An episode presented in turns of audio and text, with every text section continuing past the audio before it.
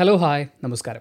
കുറേ ദിവസങ്ങളുടെ ഇടവേളയ്ക്ക് ശേഷം നമ്മൾ യു വി ഡി വി വീണ്ടും സ്റ്റാർട്ട് ചെയ്യുകയാണ് ഇത് കണ്ടിട്ടില്ലാത്ത കേട്ടിട്ടില്ലാത്ത ആളുകൾക്ക് വേണ്ടിയിട്ട് പറയുന്നത് എന്താണെന്ന് വെച്ച് കഴിഞ്ഞാൽ പത്രം വായിക്കുക. ആ പത്രം വായിക്കുമ്പോൾ പത്രത്തിൽ പൊതുവേ ഉള്ളത് ആ പത്ര കമ്പനി മുതലാളിമാരുടെയും അവരുടെ താല്പര്യങ്ങളും ഒക്കെ അനുസരിച്ചുള്ള ഒരു പേഴ്സ്പെക്റ്റീവ് ആയിരിക്കും. പക്ഷേ വാർത്ത എന്ന് പറയുന്നത് അതൊരു ഇൻസിഡന്റ് ആണല്ലോ.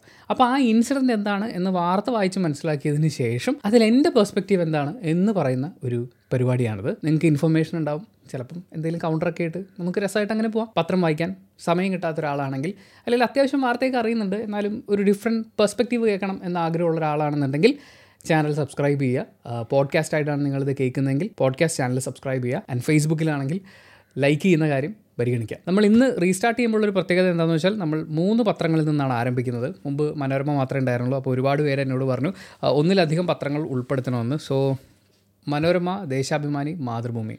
മൂന്ന് പത്രങ്ങൾ വെച്ചിട്ടാണ് നമ്മൾ ഈ പരിപാടി സ്റ്റാർട്ട് ചെയ്യുന്നത്. നമുക്ക് മാതൃഭൂമിയിൽ നിന്ന് ആരംഭിക്കാം. മാതൃഭൂമിയിലും മനോരമയിലും ഒരുപോലെ കണ്ട ഒരു വാർത്തയാണ്. മാതൃഭൂമി അത് ഫ്രണ്ട് പേജിൽ കൊടുത്തിട്ടുണ്ട്. മനോരമ ഏറ്റവും ലാസ്റ്റ് പേജിലേക്കാണ് അത് വെച്ചിരിക്കുന്നത്. അധ്യാപക പരിശീലനത്തിൽ പങ്കെടുത്തിട്ടില്ലെങ്കിൽ അച്ചടക്ക നടപടി എന്ന് പറയുന്നതാണ്. ഇതൊരു കുഞ്ഞു വാർത്തയായിട്ട് ഫ്രണ്ട് പേജിൽ കൊടുത്തിട്ടുണ്ട്. പിന്നെ അത് ഡീറ്റെയിൽ ആയിട്ട് പുറകിൽ കൊടുത്തിട്ടുണ്ട്.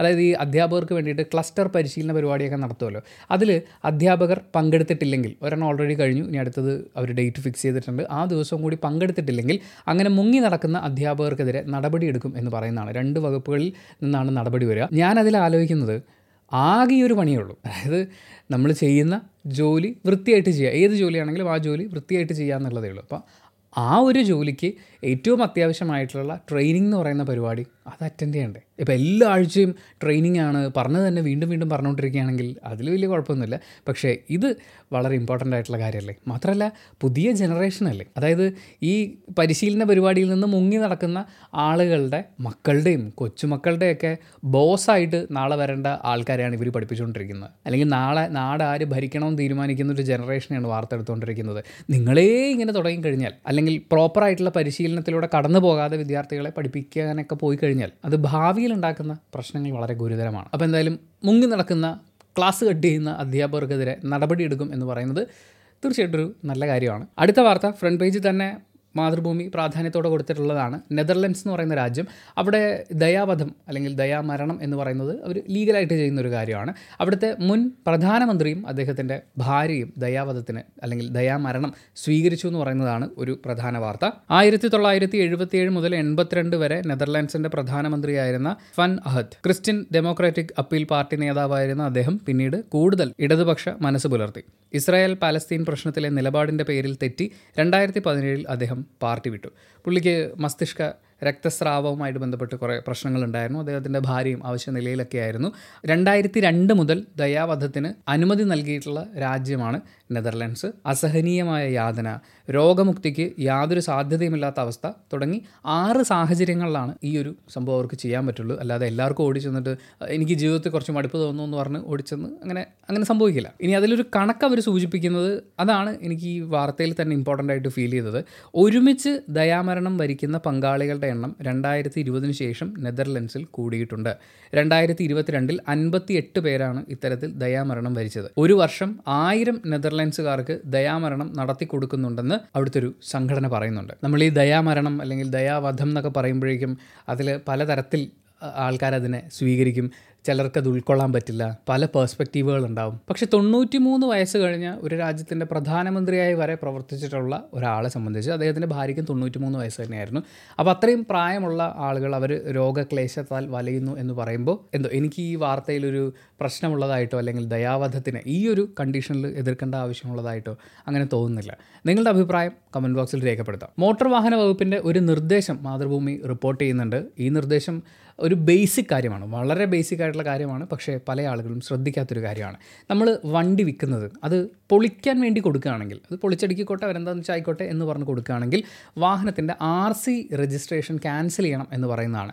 പലരും ഇത് ചെയ്യാറില്ല. അങ്ങനെ ചെയ്യാതിരിക്കും എന്താ സംഭവിക്കുക എന്ന് വെച്ച് കഴിഞ്ഞാൽ പൊളിക്കാൻ വേണ്ടിയിട്ടായിരിക്കും ഇത് വാങ്ങുന്ന ആൾക്കാർ കൊണ്ടുപോവുക. പക്ഷേ ആ വാഹനം അവർ മറ്റെന്തെങ്കിലും കാര്യത്തിന് വേണ്ടി അതായത് പൊളിക്കാതെ മറ്റെന്തെങ്കിലും നിയമവിരുദ്ധ പ്രവർത്തനങ്ങൾക്ക് വേണ്ടി ഉപയോഗിക്കുകയോ അതുമൂലം എന്തെങ്കിലും അപകടങ്ങൾ ഉണ്ടാവുകയോ ചെയ്തു കഴിഞ്ഞാൽ അതിന്റെ പൂർണ ഉത്തരവാദിത്തം ആർ സി ബുക്ക് ആരുടെ പേരിലാണോ അയാൾക്കായിരിക്കും. മിക്കവാറും കേസുകളിൽ സംഭവിക്കുക ഒരു വണ്ടി ഉണ്ടാവും അത് വീടിന്റെ പുറകുവശത്തോ സൈഡിലോ എവിടെയെങ്കിലും ഇരുന്ന് തുരുമ്പെടുത്തൊരു അവസ്ഥയായിരിക്കും ആ സമയത്തായിരിക്കും വണ്ടി തൂക്കി എടുക്കാൻ വേണ്ടിയിട്ട് അല്ലെങ്കിൽ പൊളിക്കാൻ വേണ്ടിയിട്ട് എന്ന് പറഞ്ഞ ആൾക്കാർ വരിക. വണ്ടി എടുത്തങ്ങ് കൊടുക്കും. എന്തായാലും എന്ത് പണി കഴിഞ്ഞല്ലോ എന്ന് വിചാരിച്ചിട്ട്. ഇതിന്റെ കൂടെ എനിക്ക് ചേർത്ത് വെക്കാനുള്ളൊരു കാര്യം എന്ന് വെച്ചാൽ വണ്ടി വിൽക്കുമ്പോഴും ഈ പറയുന്ന കാര്യങ്ങളൊക്കെ ഒന്ന് ശ്രദ്ധിക്കണം എന്നുള്ളതാണ്. പല ആളുകളും ഈ ഓയിൽ എക്സ് വഴി വിൽക്കുമ്പോഴൊക്കെയാണ് ഇതിനെക്കുറിച്ച് അധികം ശ്രദ്ധിക്കാതെ ഇരിക്കുക. വണ്ടിയുടെ ഓണറിന്റെ പേര് മാറിയിട്ടുണ്ടാവണം അത് ഈ വാങ്ങുന്ന ആളേക്കാൾ കൂടുതൽ ഒരുപക്ഷെ വിൽക്കുന്ന ആളാണ് ശ്രദ്ധിക്കേണ്ടത്. കാരണം ഈ വാങ്ങിച്ചുകൊണ്ട് പോകുന്നവൻ വേറെ എന്ത് കുരുത്തക്കേട് കാണിച്ചു കഴിഞ്ഞാലും അത് ഇൻഷുറൻസ് ഇല്ലാതെ ഓടിക്കുക ആക്സിഡന്റ് ഉണ്ടാവുക എന്നൊക്കെ പറയുന്നത് വലിയ പ്രശ്നങ്ങളിലേക്ക് നമ്മളെ കൊണ്ടെത്തിക്കും. അപ്പോൾ അത്തരം സാഹചര്യങ്ങൾ ഒഴിവാക്കാൻ വേണ്ടിയിട്ട് വണ്ടി വിൽക്കുകയാണെങ്കിലും ഇതുപോലെ പൊളിക്കാൻ കൊടുക്കുകയാണെങ്കിലും ആർ സി ബുക്കുമായിട്ട് ബന്ധപ്പെട്ട് ചെയ്യേണ്ട കാര്യങ്ങൾ കൃത്യമായിട്ട് ചെയ്യണം. എന്തെങ്കിലും സംശയം ഉണ്ടെങ്കിൽ നേരെ ആർ ടി ഓഫീസിലേക്ക് ചെന്നാൽ മതി. അവർ അവരതിന്റെ കറക്റ്റ് കാര്യങ്ങൾ അവർ വിളിച്ചു ചോദിച്ചാലും മതി. പിന്നെ എനിക്ക് വളരെ പ്രതീക്ഷ തോന്നിയ ഒരു വാർത്ത എന്ന് പറയുന്നത് ഭിന്നശേഷിക്കാർക്കായി മൂന്ന് സ്നേഹ ഗ്രാമങ്ങൾ ആരംഭിക്കുന്നു എന്നുള്ളതാണ്. ഭിന്നശേഷിക്കാർക്ക് ജീവിതകാലം മുഴുവൻ പിന്തുണ നൽകാൻ സംസ്ഥാനത്ത് മൂന്ന് സ്നേഹ ഗ്രാമങ്ങൾ വരുന്നു. സാമൂഹികമായും സാമ്പത്തികമായും പിന്നാക്കാവസ്ഥയിലുള്ള ഭിന്നശേഷിക്കാരെ പുനരധിവസിപ്പിക്കുകയാണ് ലക്ഷ്യം.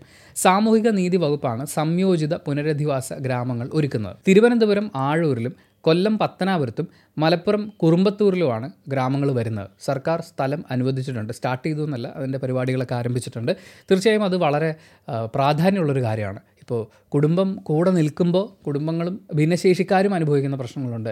കുടുംബം കൂടെ നിൽക്കാത്ത സാഹചര്യങ്ങളിൽ ഒറ്റപ്പെട്ടു പോകുന്ന ആളുകൾ അനുഭവിക്കുന്ന കഷ്ടപ്പാട് നിറഞ്ഞിട്ടുള്ളൊരു ജീവിതമുണ്ട്. അങ്ങനെ മുന്നോട്ട് പോകുന്ന ഒരുപാട് ആളുകൾക്ക് സഹായകരമാകാൻ ഈ പദ്ധതിക്ക് പറ്റട്ടെ സ്നേഹഗ്രാമങ്ങളെ കൊണ്ട് കഴിയട്ടെ എന്നൊരു ആശംസ നേരുക എന്നുള്ളതാണ് ഈ സ്റ്റേജിൽ നമുക്ക് ചെയ്യാൻ പറ്റുക. കേരളത്തിലെ ചൂട് കൂടുന്നു എന്ന് പറയുന്ന ഒരു വാർത്ത അതിന്റെ കാരണം എൽ നിനോ പ്രതിഭാസമാണ് എന്ന് പറയുന്ന കാര്യം അതും വളരെ പ്രാധാന്യത്തോടെ മാതൃഭൂമി കൊടുത്തിട്ടുണ്ട്. തീർച്ചയായും പുറത്തിറങ്ങാന്ന് പറയുന്നത് ഇപ്പോൾ ഒരു വെല്ലുവിളിയായി മാറിക്കൊണ്ടിരിക്കുകയാണ്. സ്ഥിരമായി പുറത്ത് ജോലി ചെയ്യേണ്ടി വരുന്ന ആൾക്കാർ അവർ ശ്രദ്ധിക്കേണ്ട കുറേ കാര്യങ്ങളുണ്ട്. ഇപ്പോൾ വേനൽക്കാലം ആകുമ്പോഴാണ് പൊതുവേ കുറേ നിർദ്ദേശങ്ങൾ വരിക. നമ്മൾ വീട്ടിൽ നിന്ന് പുറത്തേക്ക് ഇറങ്ങുമ്പോൾ ഒരു കുപ്പിയിൽ തിളപ്പിച്ചാറിയ വെള്ളം കൊണ്ടുപോകണം കൃത്യമായി വെള്ളം കുടിക്കണം അതുപോലെ വലിയ വെയിലുള്ള സമയത്ത് ജോലി സ്ഥലത്ത് നിന്ന് മാറി നിൽക്കണം തുടങ്ങിയിട്ടുള്ള നിർദ്ദേശങ്ങൾ വേനൽക്കാലത്താണ് പൊതുവേ വരിക. പക്ഷേ വേനൽക്കാലം എത്തിയിട്ടില്ലെങ്കിൽ പോലും വളരെയധികം ചൂട് കൂടുന്നൊരു സാഹചര്യമാണ്. സോ വെള്ളം കൂടി യാതൊരു കാരണവശാലും മുടക്കരുത്. പിന്നെ തുടർച്ചയായി വെയിലേൽക്കുന്ന സാഹചര്യത്തിൽ നിന്ന് മാറി നിൽക്കാൻ പറ്റുമെങ്കിൽ അത് പരമാവധി ശ്രദ്ധിക്കുക. പിന്നെ ഹെൽത്ത് ഇഷ്യൂസ് എന്തെങ്കിലും ഉള്ള ആളുകളാണെങ്കിൽ അതുമായി ബന്ധപ്പെട്ട് ഡോക്ടറോട് ചോദിക്കേണ്ട കുറേ കാര്യങ്ങളുണ്ട്. പൊതുവേ വേനൽക്കാലം ആകുമ്പോൾ ഞങ്ങൾ റേഡിയോയിലൊക്കെ സ്ഥിരമായി കൊടുക്കുന്ന അനൗൺസ്മെന്റുകളിൽ ഒന്നെന്ന് പറഞ്ഞാൽ ഈ എണ്ണ ഒരുപാടുള്ള ആഹാരം കഴിക്കുക എന്ന് പറയുന്നത് വെയിലുള്ള സമയത്ത് ചൂടുള്ള സമയത്ത് നമ്മൾ സൂക്ഷിക്കണം. അതിനനുസരിച്ച് വെള്ളം കുടിക്കേണ്ടതായിട്ടൊക്കെ ഉണ്ട് അപ്പോൾ അത് നിങ്ങളുടെ ഡോക്ടറുമായിട്ട് സംസാരിച്ച് അതൊരു ഒരു ഫിക്സഡ് ശീലം ഉണ്ടാക്കുക. കാരണം വെയിൽ നമുക്ക് വെയിലല്ലേ കുറച്ച് ചൂടെടുക്കുന്നല്ലേ ഉള്ളൂ എന്നൊക്കെ ചിലപ്പോൾ തോന്നിയേക്കാം. നമ്മുടെ മുൻകാല അനുഭവം വെച്ച് ഇതുവരെ യാതൊരു ശാരീരിക പ്രശ്നങ്ങളും ഉണ്ടായിട്ടില്ല എന്ന് വെച്ച് കുറച്ച് കോൺഫിഡൻസ് കൂടുതലും ഉണ്ടായേക്കാം. പക്ഷേ അങ്ങനെ അതിനെ ലൈറ്റായിട്ട് കാണരുത്. നമ്മുടെ മനുഷ്യ ശരീരം എന്ന് പറയുന്നത് ഒരു പളുങ്ക് പാത്രം പോലെയാണ്. അത് സൂക്ഷിച്ച് കൊണ്ടു നടക്കേണ്ട ആവശ്യകത നമ്മൾ മനസ്സിലാക്കുക. പിന്നെ വയനാട്ടിൽ നാളെ മനസാക്ഷി ഹർത്താൽ എന്ന് പറയുന്നൊരു പരിപാടി നടക്കുന്നുണ്ട്. കർഷക കൂട്ടായ്മയായ ഫാർമേഴ്സ് റിലീഫ് ഫോറം ജില്ലാ കമ്മിറ്റി വയനാട്ടിൽ ചൊവ്വാഴ്ച മനസാക്ഷി ഹർത്താലിന് ആഹ്വാനം ചെയ്തിട്ടുണ്ടെന്നാണ് പറയുന്നത്. എങ്ങനെയാണ് ഈ മനസാക്ഷി ഹർത്താൽ നടത്തുക എന്നുള്ളത് അതിൽ കൊടുത്തിട്ടില്ല. ഒരു കുഞ്ഞു വാർത്തയാണ് അപ്പോൾ ഒത്തിരി ഡീറ്റെയിൽ ആയിട്ട് കൊടുക്കാൻ പറ്റില്ലല്ലോ. ഹർത്താൽ നടത്തിയിട്ട് അതിന് മനസാക്ഷി ഹർത്താൽ എന്ന് വിളിക്കുന്നതാണോ? അതോ മനസാക്ഷി ഹർത്താൽ എന്ന് പറയുന്നത് ഒരു ഡിഫറെന്റ് സമരമുറയാണോ എന്നുള്ളത്? സത്യം പറഞ്ഞാൽ എനിക്ക് അറിയാൻ വലിയ ആഗ്രഹമുണ്ട്. പേരങ്ങനെ ഇട്ടിട്ടുള്ളത് കൊണ്ട് എന്തായിരിക്കും സംഭവം എന്ന് അറിയാനുള്ളൊരു ഒരു ആകാംക്ഷ. അതെന്താണെന്നുള്ളത്? നല്ലൊരു സമരമുറയാണെങ്കിൽ മറ്റ് വ്യക്തികൾക്ക് അതായത് രാവിലെ അവനവന്റെ പല സീരിയസ് ആയിട്ടുള്ള പ്രധാനപ്പെട്ട കാര്യങ്ങൾക്ക് ഇറങ്ങിത്തിരിക്കുന്ന ആളുകൾക്ക് അവരുടെ കാര്യങ്ങൾക്ക് ഒരു ബുദ്ധിമുട്ടുണ്ടാകാത്ത രീതിയിൽ നടത്താൻ പറ്റുന്ന ഒരു ഹർത്താലാണെങ്കിൽ എല്ലാവർക്കും മനസാക്ഷി ഹർത്താലും നടത്താലും? അറിയില്ല. വളരെ വെറൈറ്റി ആയിട്ടുള്ള എന്തെങ്കിലും ഒരു സമരമാർഗമാണെങ്കിൽ നാളെയോ ഇന്ന് വൈകുന്നേരമൊക്കെ ആയിട്ട് അതിന്റെ ഡീറ്റെയിൽ റിപ്പോർട്ട് വരുമെന്ന് വിചാരിക്കാം. അതുപോലെ ട്രാഫിക് ലംഘനം. പൊതുജനങ്ങൾക്കും പകർത്തി മോട്ടോർ വാഹന വകുപ്പിനെ അറിയിക്കാൻ വേണ്ടിയിട്ടുള്ള ഒരു ആപ്പ് അവർ പരിഗണിക്കുന്നുണ്ട്. പണ്ടൊക്കെ വണ്ടി ഓടിച്ചു പോകുമ്പോൾ ഹെൽമെറ്റ് വെച്ചിട്ടില്ലെങ്കിൽ സീറ്റ് ബെൽറ്റ് ഇട്ടിട്ടില്ലെങ്കിൽ ഈ ചെക്കിംഗ് വരുമ്പോഴാണ് ആൾക്കാരൊക്കെ ഞെട്ടുക. ഇപ്പോൾ ചെക്കിംഗ് ഒന്നും ഇല്ലെങ്കിലും വഴിയിൽ വെറുതെ ഒരു പോലീസുകാരനെ കണ്ടാലും നമ്മളൊന്ന് ഞെട്ടണം. അതിന്റെ കാരണം ഇപ്പോൾ പോലീസുകാരാണെങ്കിലും മറ്റേ മോട്ടോർ വാഹന വകുപ്പാണെങ്കിലും ഇതിങ്ങനെ നിന്നാൽ മതി. നമ്മളെവിടെയും തടഞ്ഞു നിർത്തേണ്ട കാര്യമൊന്നുമില്ല. നമ്മൾ നിയമം ലംഘിച്ചിട്ടുണ്ട് എന്നുള്ളത് നമ്പർ പ്ലേറ്റ് കാണുന്ന രീതിയിൽ ഒരു ഫോട്ടോ എടുക്കുക. ബാക്കി നടപടി അവർക്ക് ചെയ്യാവുന്നേ ഉള്ളൂ. പിന്നെ എ ക്യാമറ പോലെയുള്ള പുതിയ പരിപാടികളൊക്കെ വന്നിട്ടുണ്ട്. അതിന്റെ കൂടെയാണ് പൊതുജനങ്ങൾക്ക് ഫോട്ടോ എടുത്ത് കൊടുക്കാൻ പറ്റുന്ന ഒരു ആപ്പ് അവരുടെ പരിഗണനയിലുള്ളത്. മുമ്പ് വാട്സപ്പിലൂടെ അങ്ങനെ ചെയ്യാനുള്ള ഒരു ഓപ്ഷൻ ഉണ്ടായിരുന്നു. ഹെൽമെറ്റ് വെക്കാതെ വണ്ടി ഓടിക്കുന്നതടക്കം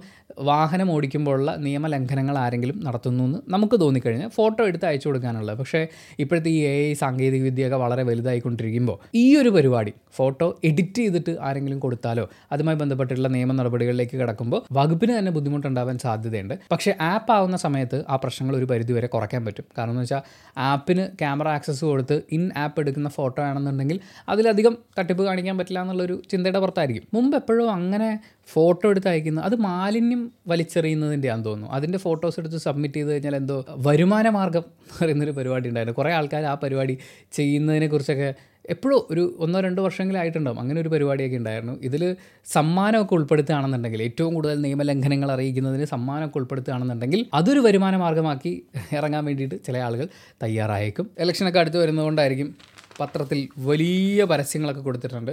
നമ്മുടെ പത്രമാധ്യമ സ്ഥാപനങ്ങൾക്ക് ചാകര എടുക്കുന്ന സമയമാണ്. ഒരു ഫുൾ വാർത്തയൊക്കെ ആയിരിക്കും. പ്രധാനമന്ത്രിയുടെ ഒരു വലിയ ഫോട്ടോയൊക്കെ വെച്ചിട്ട് അല്ല ഇനിയിപ്പോൾ മറ്റ് മന്ത്രിമാരാണെങ്കിലും ഏതാണെങ്കിലും കേന്ദ്രമാണെങ്കിലും കേരളമാണെങ്കിലും പരസ്യം കൊടുക്കുന്ന കാര്യത്തിൽ അവരൊക്കെ അത്യാവശ്യം റിച്ചാണ് അടുത്തത് മാതൃഭൂമി പന്ത്രണ്ടാമത്തെ പേജിൽ ഉൾപ്പെടുത്തിയിട്ടുള്ളൊരു വാർത്തയാണ്.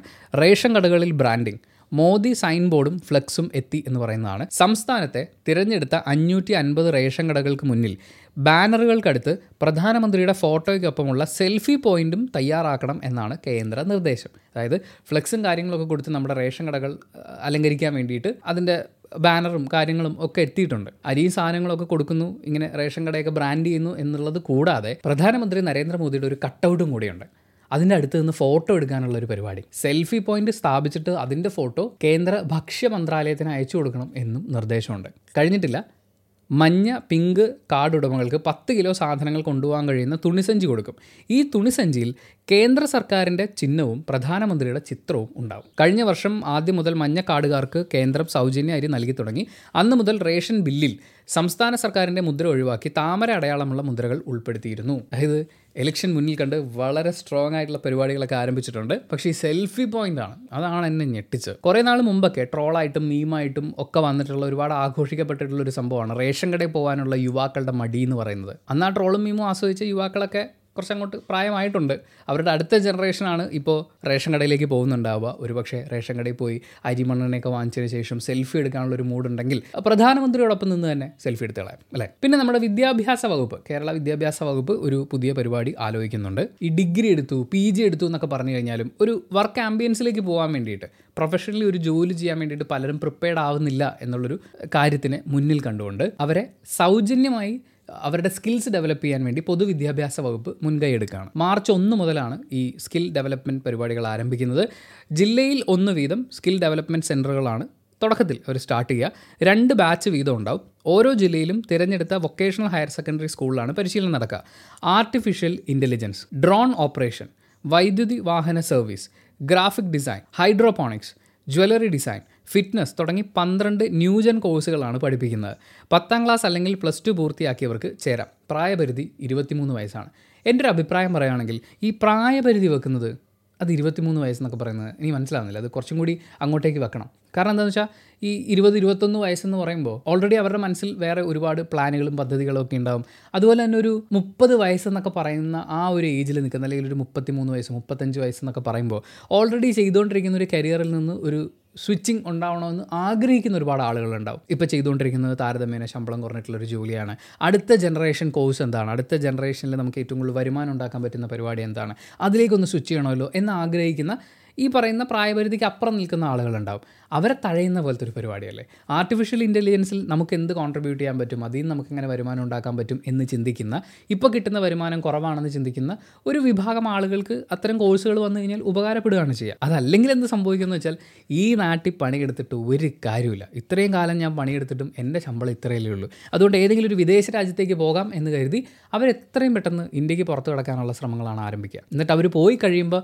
എങ്ങനെ യുവാക്കളെ തിരിച്ചു കൊണ്ടുവരാം എന്ന് ഇവിടെ ഇരുന്ന് ചർച്ച ചെയ്തിട്ട് കാര്യമില്ല. കാരണം നമ്മുടെ നാട് വിട്ട് ഈ യങ് ജനറേഷൻ യങ് ജനറേഷൻ എന്ന് പറയുമ്പോൾ ഒരു മുപ്പത്തഞ്ച് നാൽപ്പത് വയസ്സ് വരെയുള്ള ആളുകൾ എങ്ങനെ വിദേശത്ത് പോകാം എന്ന് ചിന്തിക്കുന്നതിന്റെയും പോകുന്നതിന്റെയും ഒരു പ്രധാന കാരണം. ഇവിടെ നമ്മൾ എത്ര പണിയെടുത്തു കഴിഞ്ഞാലും നമുക്ക് കിട്ടുന്ന റെസ്പെക്റ്റും അതുപോലെ നമുക്ക് കിട്ടുന്ന സാലറിയും വളരെ ശോകമാണെന്നുള്ളതാണ്. ഒരേ ജോലി ചെയ്യുന്ന ഇന്ത്യക്കകത്തും പുറത്തുമുള്ള ആളുകളുടെ സാലറി ഡിഫറൻസ് മിനിമം ഒന്ന് ചെക്ക് ചെയ്യാൻ തയ്യാറാവുകയാണെങ്കിൽ ആർക്കും അത് മനസ്സിലാക്കാവുന്നേ ഉള്ളൂ. സോ ഈ ഇരുപത്തിമൂന്ന് വയസ്സിന് താഴെയുള്ള ഡിഗ്രിയൊക്കെ കഴിഞ്ഞിട്ടുള്ള അല്ലെങ്കിൽ പത്താം ക്ലാസ് പ്ലസ് ടു കഴിഞ്ഞിട്ട് ഇനി പുതിയ ജനറേഷൻ കോഴ്സ് എന്തെങ്കിലും പഠിക്കാം എന്ന് ചിന്തിക്കുന്നവരെ പോലെ തന്നെ നിലവിൽ ചെയ്തുകൊണ്ടിരിക്കുന്ന ജോലിയിൽ നിന്നുകൊണ്ട് എങ്ങനെ അപ്ഗ്രേഡ് ചെയ്യാമെന്ന് ചിന്തിക്കുന്ന ഒരു കൂട്ടം ആളുകൾ കൂടി ഇവിടെയുണ്ട്. അവർക്ക് അതിനുള്ള സൗകര്യം ഒരുക്കി കൊടുക്കുക എന്നുള്ളത് കൂടി ഈ പദ്ധതിയിലെ ഭാഗമാക്കുകയാണെങ്കിൽ അടിപൊളിയായിരിക്കും എന്നുള്ളതാണ്. ഇനി അതല്ല പത്താം ക്ലാസ്സും പ്ലസ് ടുവും കഴിഞ്ഞ ആളുകളെ കുറച്ച് കോഴ്സ് പഠിപ്പിച്ചു എന്ന് പറഞ്ഞ് ഒരു പ്രോഗ്രസ് റിപ്പോർട്ട് തയ്യാറാക്കി അവതരിപ്പിക്കാനാണെന്നുണ്ടെങ്കിൽ ഇത് മതിയായിരിക്കും. കാരണം ഈ കോഴ്സുകൾ മുഴുവൻ വളരെയധികം ഫ്യൂച്ചറുള്ള കോഴ്സുകളാണ്. ആർട്ടിഫിഷ്യൽ ഇന്റലിജൻസ് ആണെങ്കിലും ഡ്രോൺ ഓപ്പറേഷൻ ആണെങ്കിലും വൈദ്യുതി വാഹന സർവീസ് ഇലക്ട്രിക് വണ്ടികൾ സർവീസ് ചെയ്യാൻ പഠിക്കുക എന്നുള്ളത് ഗ്രാഫിക് ഡിസൈനിങ് ഹൈഡ്രോപോണിക്സ് ഹൈഡ്രോപോണിക്സ് ശരിക്കും ഈ പ്ലസ് ടു കഴിഞ്ഞ പത്താം ക്ലാസ് കഴിഞ്ഞ ആളുകളെ പഠിപ്പിക്കുന്നത് പോലെ തന്നെ അല്ലെങ്കിൽ അതിനേക്കാൾ കൂടുതൽ ഇമ്പോർട്ടന്റ് ആവുക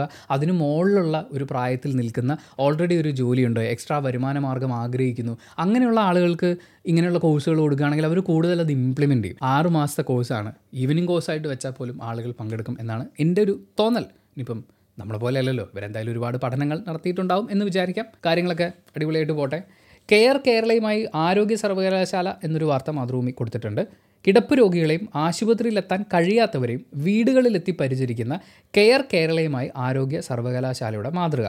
പരിപാടി എന്താണെന്ന് വെച്ച് കഴിഞ്ഞാൽ M B B S Ayurveda homeo nursing pharmacy തുടങ്ങിയിട്ടുള്ള എല്ലാ വിഭാഗത്തിലെയും ആളുകൾ പങ്കെടുത്തുകൊണ്ട് മുന്നൂറ്റി ഇരുപത്തിനാല് കോളേജുകളിൽ നിന്നായി ഒരു ലക്ഷം വിദ്യാർത്ഥികൾ സേവനത്തിനിറങ്ങുകയാണ് അതായത് ആളുകളെ സേവിച്ചുകൊണ്ട് തന്നെ പഠിക്കുക എന്നുള്ളത് ആശുപത്രിയിൽ എത്താൻ പറ്റാത്ത കിടപ്പ് രോഗികളായിട്ടുള്ള അങ്ങനത്തെ ആളുകളെയൊക്കെ അങ്ങോട്ട് ചെന്ന് കണ്ട് ചികിത്സ അവർക്ക് ഉറപ്പാക്കുക അവർക്ക് സേവനം കൊടുക്കുക അതിലൂടെ പഠിക്കുക എന്ന് പറയുന്നത് അതൊരു നല്ല കാര്യമായിട്ട് എനിക്ക് ഫീൽ ചെയ്തു. വിദ്യാർത്ഥികളുടെ പഠനം നടക്കും അവർക്കൊരു പ്രാക്ടിക്കൽ എക്സ്പീരിയൻസ് ആവും. പിന്നെ മുതിർന്ന ഡോക്ടേഴ്സിന്റെ ഒരു മേൽനോട്ടം ഉറപ്പായിട്ടും ഉണ്ടാവുമല്ലോ? ഉണ്ടാവണം. ഒരുപാട് രോഗികൾക്ക് അതൊരു വലിയ ആശ്വാസമായിട്ട് മാറും. ഇതിന്റെ പ്രോസസ്സ് എങ്ങനെയാണെന്ന് വെച്ച് കഴിഞ്ഞാൽ ഓരോ പ്രദേശത്തെയും പ്രാഥമിക ആരോഗ്യ കേന്ദ്രങ്ങൾ വഴിയും ആശാ വർക്കർമാർ മുഖേനയുമാണ് രോഗികളെ കണ്ടെത്തുക. ആവശ്യമെങ്കിൽ പ്രദേശത്തെ പാലിയേറ്റീവ് യൂണിറ്റുകളുടെ സഹകരണവും തേടും. രോഗികളെ കണ്ടെത്തിയ ശേഷം ചികിത്സ നിശ്ചയിച്ച് ക്രമീകരണങ്ങൾ ചെയ്യും. അർബുദം പക്ഷാഘാതം എന്നിവ ബാധിച്ചവർക്കെല്ലാം പദ്ധതി പ്രയോജനമാകും എന്നാണ് പറഞ്ഞിട്ടുള്ളത്. ഇത് രാജ്യത്ത് ആദ്യമായിട്ടാണ് എന്നാണ് സർവകലാശാല വൈസ് ചാൻസലറായിട്ടുള്ള ഡോക്ടർ മോഹനൻ കുന്നുമ്മൽ പറഞ്ഞിട്ടുള്ളത്. ഒരു വലിയ മാതൃകയാവട്ടെ.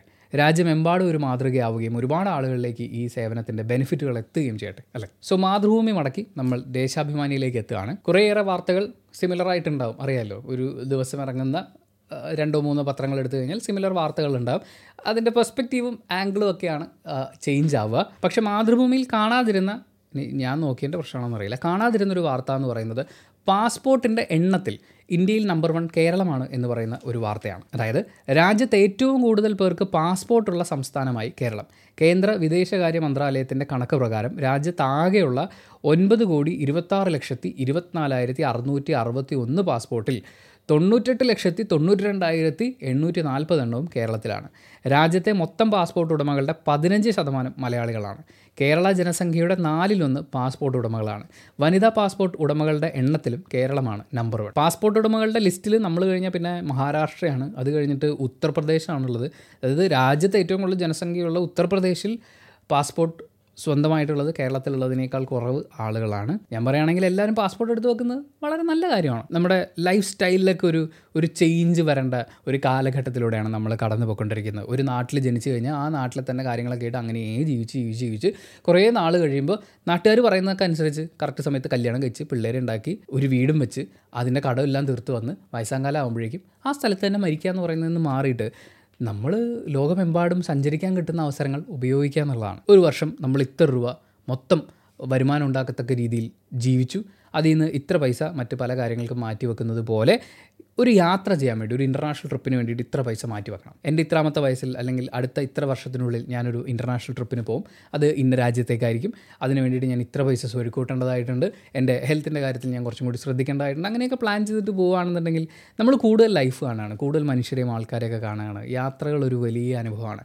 നമുക്ക് ഒട്ടും പരിചിതമല്ലാത്ത സാഹചര്യങ്ങളിലേക്ക് യാത്ര ചെയ്യുന്നത് നമ്മളെ കുറച്ചും കൂടി വൈഡായിട്ട് ചിന്തിക്കാൻ സഹായിക്കും. മറ്റൊരു പ്രധാന വാർത്ത ബീറ്റ് ഫോറസ്റ്റ് ഓഫീസർമാരുടെ പാസിംഗ് ഔട്ട് പരേഡ് നടന്നിട്ടുണ്ടായിരുന്നു. കാട് കാക്കാൻ കാടിന്റെ മക്കൾ എന്നാണ് ദേശാഭിമാനി അതിന് കൊടുത്തിട്ടുള്ള ഹെഡിങ്. കേരള പോലീസ് അക്കാദമിയിൽ പരിശീലനം പൂർത്തിയാക്കിയ ഗോത്ര വിഭാഗത്തിൽപ്പെട്ട നാനൂറ്റി അറുപത് ബീറ്റ് ഫോറസ്റ്റ് ഓഫീസർമാരുടെ passing out parade Thrissur police academy മുഖ്യ പരേഡ് ഗ്രൗണ്ടിൽ നടന്നു. ആദ്യമായിട്ടാണ് ഇത്രയും പേർ ഒരുമിച്ച് സർവീസിൽ പ്രവേശിക്കുന്നത്. മുന്നൂറ്റി എഴുപത്തിരണ്ട് പുരുഷന്മാരും എൺപത്തെട്ട് വനിതകളുമാണ് ഈ ബാച്ചിലുള്ളത്. വനമന്ത്രി എ കെ ശശീന്ദ്രൻ പറഞ്ഞിരിക്കുന്നത് ഗോത്ര സമൂഹത്തിലെ ബീറ്റ് ഫോറസ്റ്റ് ഓഫീസർമാർ വനം വന്യജീവി വകുപ്പിന്റെ പ്രവർത്തനങ്ങൾക്ക് കൂടുതൽ കരുത്തേകും എന്നാണ്. കാടിനെ അറിയാനും രക്ഷിക്കാനും മറ്റാരേക്കാളും അറിവും അനുഭവ സമ്പത്തുമുള്ളവരാണ് വനാശ്രിത ജനവിഭാഗങ്ങൾ. വനത്തെ ആശ്രയിച്ച് കഴിയുന്ന സമൂഹത്തിൽപ്പെട്ടവരെ ബീറ്റ് ഫോറസ്റ്റ് ഓഫീസർമാരായി നിയമിക്കുന്നതിന് വനം വന്യജീവി വകുപ്പിന് മുതൽക്കൂട്ടാവുമെന്നും മന്ത്രി കൂട്ടിച്ചേർത്തു. തീർച്ചയായും ഇത്രയും പേര് ഒരുമിച്ച് അതും ഗോത്ര വിഭാഗത്തിൽ നിന്ന് തന്നെ വരുന്ന ആളുകൾ എന്ന് പറയുമ്പോൾ അതിനൊരു ചരിത്ര പ്രാധാന്യമുണ്ട്. വളരെ ഇമ്പോർട്ടന്റ് ആയിട്ടുള്ള ഒരു കാര്യമാണ്. അത് അർഹിക്കുന്ന പ്രാധാന്യത്തോടുകൂടി ദേശാമാനി അത് റിപ്പോർട്ട് ചെയ്തിട്ടുണ്ട്. ആ ബാച്ചിൽ ഒരു ഭാര്യയും ഭർത്താവും ഉണ്ട് എന്ന് പറയുന്ന ഒരു രസമുള്ള കാര്യവും കൂടി ദേശാമാന്യ റിപ്പോർട്ട് ചെയ്തിട്ടുണ്ട്. വയനാട് പുൽപ്പള്ളി ചെറിയാമല സ്വദേശികളായ ദമ്പതികൾ സതീഷ് കുമാറും ധനിലയും. അവിടെ നമ്മൾ മനോരമയിലേക്ക് എത്തുമ്പോൾ മനോരമയുടെ ഫ്രണ്ട് പേജിൽ ഒരു വാർത്ത കൊടുത്തിട്ടുണ്ട്. ഞാനും ആലോചിച്ചു കഴിഞ്ഞ കുറച്ച് ദിവസങ്ങളായിട്ട് നമ്മൾ ഈ ഗവർണർ കുത്തിയിരിപ്പ് പ്രതിഷേധം കരിങ്കുടി ആക്രമണം പ്രത്യാക്രമണ കുറേ വാർത്തകളൊക്കെ നമ്മൾ മിസ് ചെയ്യുന്നു എന്നുള്ളതാണ്.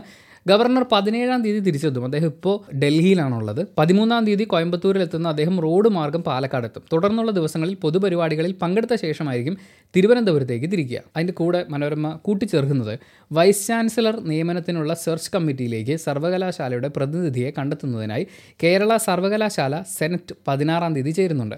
പ്രത്യേക സെനറ്റിൽ പങ്കെടുക്കണമെന്നാവശ്യപ്പെട്ട് എല്ലാ അംഗങ്ങൾക്കും നോട്ടീസ് നൽകിയിട്ടുണ്ട്. സംഘർഷ സാധ്യത മുന്നിൽ കണ്ട് സർവകലാശാല പോലീസ് സംരക്ഷണം ആവശ്യപ്പെട്ടിട്ടുണ്ട്. ഇതിപ്പോൾ സർവകലാശാലയിലേക്ക് വിദ്യാർത്ഥികളും ബാക്കിയുള്ളവരൊക്കെ പോകുന്നതിനേക്കാൾ കൂടുതൽ പോലീസുകാർ പോകുന്ന ഒരു അവസ്ഥയാണ് പിന്നെ നമ്മുടെ നിയമസഭാ സമ്മേളനം ഇന്ന് പുനരാരംഭിക്കും. ബഡ്ജറ്റുമായിട്ട് ബന്ധപ്പെട്ട ചർച്ചകൾ ഉണ്ടാവും എന്നുള്ള വാർത്ത അത് എല്ലാ മാധ്യമങ്ങളും റിപ്പോർട്ട് ചെയ്തിട്ടുണ്ട്. പിന്നെ നമ്മൾ ശ്രദ്ധിക്കേണ്ട ഒരു പ്രധാന വാർത്ത മനോരമ മാത്രമാണ് അത് റിപ്പോർട്ട് ചെയ്തിട്ടുള്ളതെന്ന് തോന്നുന്നു. ബാക്കി പത്രങ്ങളിൽ കണ്ടതായിട്ട് ഓർക്കുന്നില്ല. അവരുടെ ആറാമത്തെ പേജിൽ ഒരു ചെറിയ ഇത്രയുള്ള വാർത്തയാണ്. നിബന്ധന പാലിച്ചില്ല. ഇരുപത്തിനാല് നഗരസഭകൾക്ക് കേന്ദ്ര ഗ്രാൻഡ് നഷ്ടമായി. നിബന്ധനകൾ പാലിച്ചില്ലെന്നും സാമ്പത്തിക രീതികൾ മോശമാണെന്നുമുള്ള കാരണത്താൽ സംസ്ഥാനത്തെ ഇരുപത്തിനാല് നഗരസഭകൾക്ക് കേന്ദ്ര ധനകാര്യ കമ്മീഷന്റെ ഗ്രാൻഡ് ലഭിച്ചില്ല. പത്ത് ലക്ഷത്തിൽ താഴെ ജനസംഖ്യയുള്ള നഗരസഭകളുടെ വികസനത്തിന് നൽകുന്ന കേന്ദ്ര വിഹിതത്തിൽ നിന്ന് നൂറ്റി എട്ട് പോയിന്റ് എട്ട് ഒന്ന് കോടി രൂപയാണ് നഷ്ടപ്പെട്ടത്. സംസ്ഥാനത്തെ എൺപത്തിയേഴ് നഗരസഭകളിൽ മലപ്പുറം ഒഴികെയുള്ളവയാണ് പത്ത് ലക്ഷത്തിൽ താഴെ ജനസംഖ്യയുള്ളവ. ഇതിൽ അടൂർ തിരുവല്ല ചേർത്തല കായംകുളം ഈരാറ്റുപേട്ട അങ്കമാലി ഏലൂർ തൃക്കാക്കര ഇരിങ്ങാലക്കുട വടക്കാഞ്ചേരി ചെറുപ്പുളശ്ശേരി മഞ്ചേരി പരപ്പനങ്ങാടി തിരൂർ വളാഞ്ചേരി ഫറൂഖ് രാമനാട്ടുകര മാനന്തവാടി സുൽത്താൻ ബത്തേരി ഇരിട്ടി പാനൂർ പയ്യന്നൂർ ശ്രീകണ്ഠാപുരം കാസർഗോഡ്. തുടങ്ങിയിട്ടുള്ള നഗരസഭകൾക്കാണ് ഗ്രാൻഡ് നഷ്ടമായത്. എൺപത്തേഴ് നഗരസഭകൾക്കും കൂടി നൂറ്റെട്ട് കോടി എന്ന് പറയുമ്പോഴേക്കും ഗ്രാൻഡ് ഒരു വലിയ എമൗണ്ട് എന്ന് പറയുന്നൊരു അവസ്ഥയിലേക്ക് എത്തുന്നുണ്ടാവില്ല. പക്ഷേ കാര്യങ്ങൾ കൃത്യമായി പോവുകയാണെങ്കിൽ ആ ഗ്രാൻഡ് കിട്ടുമായിരുന്നില്ലേ? അത് മറ്റ് വികസന പദ്ധതികൾക്ക് ഉപയോഗിക്കാൻ പറ്റുമായിരുന്നില്ലേ? ഇതിന്റെ ബാക്കി ഡീറ്റെയിൽസ് ഇപ്പോൾ ഈ നഗരസഭകളോട് നമ്മൾ ചോദിച്ചു കഴിഞ്ഞാൽ ഈ പറയുന്ന കണ്ടീഷൻസ് എന്തായിരുന്നു? അത് താങ്ങാൻ പറ്റാത്തതായിരുന്നു എന്ന് പറയുന്ന ഒരു എക്സ്പ്ലനേഷനോ അല്ലെങ്കിൽ ഏതെങ്കിലും തരത്തിൽ ഒരു എക്സ്പ്ലനേഷൻ കിട്ടുമല്ലോ? ആ എക്സ്പ്ലനേഷൻ കൊടുത്തിട്ടില്ല. അതുകൂടി ഉൾപ്പെടുത്താമായിരുന്നു എന്നാണ് ആ നഗരസഭയിലൊരു ചെയർപേഴ്സണോ ആരെങ്കിലും ഇല്ലാണ്ടിരിക്കില്ലല്ലോ. അപ്പോൾ അവരോടും കൂടി അതിന്റെ ഒരു എക്സ്പ്ലനേഷൻ ചോദിച്ച് അതും കൂടി ചേർത്തൊരു ഇച്ചിരിയും കൂടി വലിപ്പമുള്ളൊരു വാർത്തയാക്കിയിരുന്നെങ്കിൽ നന്നായിരുന്നു എന്ന് തോന്നുന്നു. അല്ലെങ്കിൽ ഇതൊരു ആരോപണം മാത്രമായി മാത്രമായിപ്പം നഗരസഭകളുടെ കെടുകാര്യസ്ഥത കാരണം ഗ്രാൻഡ് നഷ്ടപ്പെട്ടു എന്ന് പറയുന്നൊരു വാർത്ത പോലെയാണ് ഇത് ഫീൽ ചെയ്യുക. അവരുടെ ഭാഗത്തുനിന്നും കൂടി എന്തൊക്കെയായിരുന്നു പ്രശ്നങ്ങൾ എന്നുകൂടി ഒന്ന് അറിയേണ്ടതുണ്ട് പാസ്പോർട്ടുള്ള ആളുകളുടെ എണ്ണത്തിൽ കേരളം നമ്പർ വൺ ആണ് എന്ന് ദേശാഭിമാനി റിപ്പോർട്ട് ചെയ്തപ്പോൾ മനോരമയുടെ റിപ്പോർട്ട് റോഡ് അപകടങ്ങളിൽ കേരളം രാജ്യത്ത് മൂന്നാമതാണ്. അപകട കേരളം എന്നാണ് ഹെഡ്ലൈൻ കൊടുത്തിരിക്കുന്നത്. നല്ല ഹെഡ്ലൈനാണ് സംസ്ഥാന സർക്കാരിന്റെ റോഡ് സുരക്ഷാ നടപടി പാളി. രണ്ടായിരത്തി ഇരുപത്തിരണ്ടിനെ അപേക്ഷിച്ച് കഴിഞ്ഞ വർഷം കേരളത്തിൽ നാലായിരത്തി ഇരുന്നൂറ്റി മുപ്പത്തൊന്ന് അപകടങ്ങൾ കൂടി. റോഡ് അപകടങ്ങളിൽ ഇന്ത്യയിൽ മൂന്നാം സ്ഥാനത്താണ് കേരളം. ഇപ്പോൾ ഒന്നാമത് തമിഴ്നാടും രണ്ടാമത് മധ്യപ്രദേശുമാണ്. അപകടത്തിൽപ്പെട്ടവരുടെയും മരണപ്പെട്ടവരുടെയും മരണപ്പെട്ടവരുടെയൊക്കെ എണ്ണം വർദ്ധിച്ചു എന്ന് പറയുന്ന ഒരു വാർത്തയാണ് കൊടുത്തിട്ടുള്ളത്. പൊതുവെ ഇത്തരം വാർത്തകൾ ഞാൻ റേഡിയോയിൽ വർക്ക് ചെയ്യുന്ന സമയത്തൊട്ട് പത്രത്തിൽ നമ്മൾ ഇതുപോലെ അപകട മരണങ്ങളും അപകടങ്ങളും കൂടുന്നു കുറയുന്നു എന്നുള്ള കണക്കുകളൊക്കെ ഇടയ്ക്ക് വരാറുണ്ട്. ഇതിന്റെ കാരണങ്ങളെക്കുറിച്ച് റിപ്പോർട്ട് ചെയ്തിട്ടുള്ള ഒരു കൃത്യമായ പഠനം നടത്തിയിട്ടുള്ള ഒരു റിപ്പോർട്ട് ഞാൻ എവിടെയും വായിച്ചതായിട്ട് ഓർക്കുന്നില്ല. ഞാൻ മനോരമയെ പറയല്ല കേട്ടോ. പൊതുവേ അങ്ങനെ ഉള്ള റിപ്പോർട്ടുകൾ കാണാറില്ല. അപ്പോൾ എന്തുകൊണ്ടാണ് അപകടം ഉണ്ടാകുന്നത് മുമ്പ് ഒരു മോട്ടോർ വെഹിക്കിൾ ഇൻസ്പെക്ടറായിട്ടൊരു ഇന്റർവ്യൂ ഞാൻ റേഡിയോയ്ക്ക് വേണ്ടിയിട്ട് ചെയ്ത് കഴിഞ്ഞപ്പോൾ അദ്ദേഹം പറഞ്ഞൊരു പോയിന്റ് എന്ന് പറയുന്നത് നല്ല റോഡുകൾ ഉണ്ടാകുമ്പോൾ അപകടം കൂടുമെന്നുള്ളതാണ് കാരണം പൊട്ടിപ്പൊളിഞ്ഞ റോഡിൽ എല്ലാവരും കഷ്ടപ്പെട്ട് ബുദ്ധിമുട്ടി സ്പീഡ് എടുക്കാൻ പറ്റില്ല. സ്പീഡ് എടുത്തു കഴിഞ്ഞാൽ വീഴും എന്നുള്ളത് കൊണ്ട് സ്പീഡ് എടുക്കാതെ പോകും. ഇനി അങ്ങനത്തെ റോഡിൽ വീഴുക എന്ന് പറയുമ്പോഴും അതൊരു ചെറിയ വീഴ്ചയിലൊക്കെ നിൽക്കും. പക്ഷേ ഈ സ്മൂത്ത് ആയിട്ടുള്ള റോഡ് വരുമ്പോൾ സ്പീഡ് കൂടാനുള്ള സ്പീഡ് കൂട്ടാനുള്ള ഒരു ടെൻഡൻസി ഉണ്ടാകും അത് വലിയ അപകടത്തിലേക്ക് കൊണ്ടെത്തിക്കും എന്ന് പറയുന്ന ഒരു പോയിന്റ് അദ്ദേഹം പറഞ്ഞിട്ടുണ്ടായിരുന്നു. അത് എത്രത്തോളം ശരിയാണെന്നുള്ളത് അതിൽ എതിരഭിപ്രായങ്ങൾ ഉണ്ടാവാം. പക്ഷേ പെട്ടെന്ന് ആലോചിച്ച് നോക്കുമ്പോൾ അത് ശരിയല്ലേ എന്ന് തോന്നുന്നുണ്ട്. അത് ഒരു പോയിന്റാണ് അതുപോലെ ഒരുപാട് കാര്യങ്ങളുണ്ടാവും ഇപ്പോൾ വാഹന അപകടങ്ങൾ വർദ്ധിക്കുന്നു എന്ന് പറയുമ്പോൾ റിപ്പോർട്ട് ചെയ്യപ്പെടുന്ന വാഹന അപകടങ്ങൾ അതാണ് മുന്നിൽ നിൽക്കുന്നതെന്ന് പറയുന്ന ഒരു കാര്യം ഉണ്ടാവുമല്ലോ. ചിലപ്പോൾ റിപ്പോർട്ട് ചെയ്യപ്പെടാത്തതാണെങ്കിലോ. അതും ഒരു സ്റ്റഡി നടത്തേണ്ട ആവശ്യം തന്നെയാണ്. അതുപോലെ മറ്റൊരു വാർത്ത അതിന്റെ തൊട്ടടുത്ത് മനോരമ കൊടുത്തിട്ടുള്ളത് എന്താണെന്ന് വെച്ചാൽ പൊതുസ്ഥലങ്ങളിൽ പോസ്റ്റർ ഒട്ടിച്ചും ചുമരെഴുതിയും രാഷ്ട്രീയ പ്രവർത്തകർ വികൃതമാക്കിയാൽ നേതാക്കൾക്ക് പണി കിട്ടും. ഇത്തരം പ്രവർത്തികൾക്ക് ഒരു വർഷം തടവും ഒരു ലക്ഷം രൂപ പിഴയും ശിക്ഷ ഉൾപ്പെടുത്തിക്കൊണ്ട് നിയമപരിഷ്കരണ commission the Kerala prevention of defacement of property ബില്ലിന്റെ കരട് തയ്യാറാക്കിയിട്ടുണ്ട്. കരടാണ് ആ ബില്ലിന് അപ്രൂവ് ചെയ്ത് വന്ന് അതിനൊക്കെ ശേഷമാണ് കാര്യങ്ങൾ നടക്കുക. നടപടി ഒഴിവാക്കണമെങ്കിൽ തങ്ങളുടെ അറിവോ സമ്മതമോ ഇല്ലാതെയായിരുന്നു നിയമലംഘനമെന്ന് നേതാക്കൾ തെളിയിക്കേണ്ടി വരും. കമ്പനികളോ സ്ഥാപനങ്ങളോ ആണ് കുറ്റക്കാരെങ്കിൽ മേധാവികൾക്കാകും ശിക്ഷ.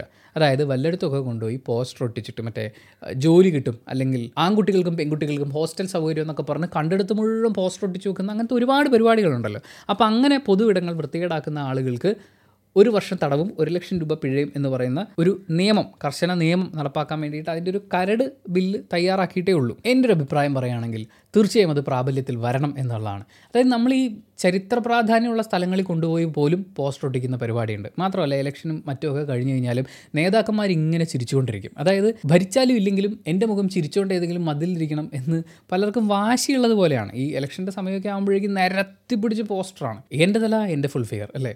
പക്ഷേ ഇലക്ഷൻ കഴിഞ്ഞ് ചിലപ്പോൾ അടുത്ത ഇലക്ഷൻ വരുമ്പോഴും ചില പോസ്റ്ററുകൾ മിച്ചം അവിടെ ഉണ്ടാവും. ശരിക്കും ഈ പരിപാടി കഴിയുമ്പോൾ ആ ഒട്ടിച്ച പോസ്റ്ററുകളൊക്കെ അടർത്തി മാറ്റി അവിടെ ചെറുതായിട്ടൊന്ന് കഴുകിയൊന്ന് വൃത്തിയാക്കുകയാണെങ്കിൽ ഈ ഇലക്ഷന്റെ സമയത്ത് രാത്രി ഇറങ്ങുന്ന പോലെ തന്നെ ഇറങ്ങിയാൽ മതി. അപ്പോൾ പറയുമോ അതൊക്കെ ഭയങ്കര പാടല്ലേ എന്ന്. നാടിനോട് ഉത്തരവാദിത്തമുണ്ട് എന്ന് തള്ളുന്നതിനേക്കാൾ എളുപ്പമാണ് ഇങ്ങനെയുള്ള കാര്യങ്ങളുടെ അത് തെളിയിക്കുന്നത്. പക്ഷേ ഈ ബില്ലിന്റെ അവസ്ഥ എന്താവും എന്നുള്ളതിനെക്കുറിച്ച് എനിക്കും സംശയമുണ്ട്. കാര്യം പോസ്റ്റർ ഒട്ടിക്കുന്നത് ഭരിക്കുന്ന ആളുകളും പ്രതിപക്ഷത്തിരിക്കുന്ന ആളുകളൊക്കെ ഒരുമിച്ചാണ്. പിന്നെ സ്ഥാപനങ്ങൾ കൂടി ഇൻവോൾവ് ആയിട്ടുണ്ട്. അപ്പം ഏതെങ്കിലും ഒരു പോയിന്റിൽ വെച്ച് തള്ളി പോകാതിരിക്കട്ടെ പിടിച്ചതിലും വലുതാണ് അളയിലിരിക്കുന്നതെന്ന് പറയുന്ന പോലത്തെ മറ്റൊരു വാർത്ത മനോരമ റിപ്പോർട്ട് ചെയ്യുന്നുണ്ട്. മരട് ഫ്ലാറ്റ് പൊളിച്ചുമായിട്ട് ബന്ധപ്പെട്ടിട്ടാണ്. അതായത് മരടിൽ അനധികൃത ഫ്ലാറ്റുകളൊക്കെ പൊളിച്ചല്ലോ. അനധികൃതമായി പ്രകൃതിക്ക് ദോഷമുണ്ടാക്കുന്നു എന്ന് പറഞ്ഞിട്ടാണ് ആ ഫ്ലാറ്റ് പൊളിച്ചത്.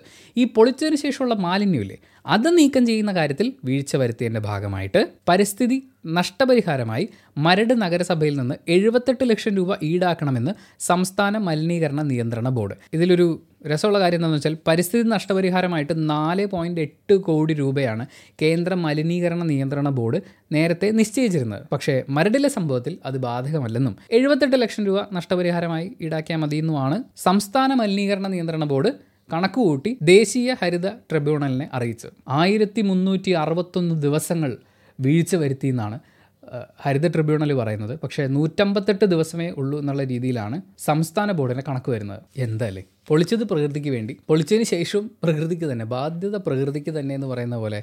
ആൻഡ് സ്പോർട്സ് വാർത്തകളിൽ വളരെ പ്രധാനപ്പെട്ട ഒന്ന് അണ്ടർ നയന്റീൻ വേൾഡ് കപ്പിൽ ഇന്ത്യയ്ക്ക് ഓസ്ട്രേലിയക്കെതിരെ തോൽവി സംഭവിച്ചു എന്ന് പറയുന്നതാണ്. എല്ലാ പത്രത്തിലും ആ വാർത്ത വന്നിട്ടുണ്ട്. പിന്നെ ഇന്നൊരു ഐ എസ് എൽ മാച്ച് നടക്കുന്നുണ്ട്. നിങ്ങൾ കൊച്ചിയിലാണെന്നുണ്ടെങ്കിൽ ട്രാഫിക് ബ്ലോക്ക് ഒക്കെ മുന്നിൽ കണ്ടിട്ട് വേണം ബാക്കി പരിപാടിയൊക്കെ പിടിക്കാൻ. ശരിക്കും ഒരു വാർത്ത വായിച്ചപ്പോൾ ഇങ്ങനെ ഒരു സംഭവം ഉണ്ടെന്നുള്ളത് ഞാനിപ്പോഴാണ് അറിയുന്നത്. അതായത് പൊതുവേ ഞായറാഴ്ച ദിവസങ്ങളിൽ തിരക്ക് കുറവാകുമ്പോൾ നമ്മുടെ ബസ്സുകളും പൊതുവെ ലീവ് എടുക്കുന്ന പോലെ എനിക്ക് തോന്നിയിട്ടുണ്ട്. എന്നാൽ മൂവാറ്റുപുഴയിൽ സംഭവിച്ചിരിക്കുന്നത് എന്താണെന്ന് വെച്ചാൽ ഞായറാഴ്ച സർവീസ് നടത്താത്ത ആറ് ബസ്സുകൾക്കെതിരെ മോട്ടോർ വാഹന വകുപ്പിന്റെ നടപടി ഉണ്ടായിട്ടുണ്ട്. ബസ്സുകൾ പിടിച്ചെടുത്ത് പിഴ അടപ്പിക്കുകയാണ് ചെയ്തത്. അറുപത്തിരണ്ടായിരം രൂപയാണ് പിഴയായി ഈടാക്കിയത്. അതായത് ഞായറാഴ്ചകളിൽ സ്വകാര്യ ബസ്സുകൾ സർവീസ് നടത്താത്തത് മൂലം കിഴക്കൻ മേഖലയിൽ യാത്രാക്ലേശം രൂക്ഷമാണ്. ഇതിനെതിരെ ഒരുപാട് പരാതികൾ ഉയർന്നതിനിടെയാണ് മോട്ടോർ വാഹന വകുപ്പ് ഇന്നലെ പരിശോധന നടത്തിയത്. അപ്പം ഞായറാഴ്ച ലീവ് എടുക്കണം എന്ന് പറയുന്ന ഒരു കാര്യം ഇല്ലല്ലേ? ആൻഡ് മറ്റൊരു പ്രധാനപ്പെട്ട വാർത്ത no caste census no vote എന്ന് പറയുന്ന പ്രചാരണ പരിപാടി നടത്തും എന്ന് സംവരണ സമുദായ മുന്നണി അറിയിച്ചിട്ടുണ്ട്. അതായത് ജാതി സെൻസസ് നടത്തണം എന്നാവശ്യപ്പെട്ട് കേരളത്തിലെ എല്ലാ പട്ടിക വിഭാഗ പിന്നോക്ക ന്യൂനപക്ഷ സമുദായ സംഘടനകളെയും ഒന്നിച്ചു ചേർത്ത് പ്രചാരണ പരിപാടികളും പ്രക്ഷോഭങ്ങളും സംഘടിപ്പിക്കാൻ സംവരണ സമുദായ മുന്നണി തീരുമാനിച്ചു. എന്റെ ഒരു അഭിപ്രായത്തിൽ ജാതി അടിസ്ഥാനമാക്കിയുള്ള അല്ലെങ്കിൽ ജാതി വിവരങ്ങൾ കൂടി ഉൾപ്പെടുത്തിക്കൊണ്ടുള്ള ഒരു സെൻസസ് വളരെ ആവശ്യമാണ്. സംവരണം സ്വീകരിക്കുന്ന ആളുകളിൽ എത്ര പേർ അനർഹരായിട്ടുണ്ട്? അർഹരായ എത്ര പേരിലേക്ക് സംവരണ ആനുകൂല്യങ്ങൾ എത്തിച്ചേരുന്നില്ല? അല്ലെങ്കിൽ ഇത്രയും കാലം ഈ സംവരണ ആനുകൂല്യങ്ങൾ കൈപ്പറ്റിയിട്ടുള്ളത് ആരാണ്? ആർക്കാണ് ഇതൊക്കെ കിട്ടാത്തത്? എന്നൊക്കെ പറയുന്ന വളരെ വിശദമായിട്ടുള്ള ഒരു സ്റ്റഡി നടത്തണമെങ്കിൽ ജാതി വിവരങ്ങൾ കൂടി ഉൾപ്പെടുത്തിക്കൊണ്ടുള്ള ഒരു സെൻസസ് നടക്കുന്നത് വളരെ ആവശ്യമാണ്. അപ്പോൾ ഇത്രയുമാണ് ഇന്നത്തെ പത്ര വാർത്തകളിൽ നിന്ന് നമുക്ക് കണ്ടെത്താൻ പറ്റുന്നത്. യു വി ഡി വി ഇനിയും തുടരുന്നതായിരിക്കും. നിങ്ങൾ ഈ വാർത്തകളിലൂടെ കടന്നുപോയിട്ടുള്ള ഒരാളാണെങ്കിൽ ഇതിൽ ഉൾപ്പെടുത്താതെ പോയ വാർത്തകൾ ഉൾപ്പെടുത്തേണ്ടിയിരുന്ന കാര്യങ്ങളുണ്ടെങ്കിൽ അതും കമന്റ് ബോക്സിൽ രേഖപ്പെടുത്തുക. And thank you so much for watching this video video ഇഷ്ടപ്പെട്ട ലൈക്ക് ചെയ്യുക കമന്റ് ചെയ്യുക ഷെയർ ചെയ്യുക സബ്സ്ക്രൈബ് ചെയ്യുക.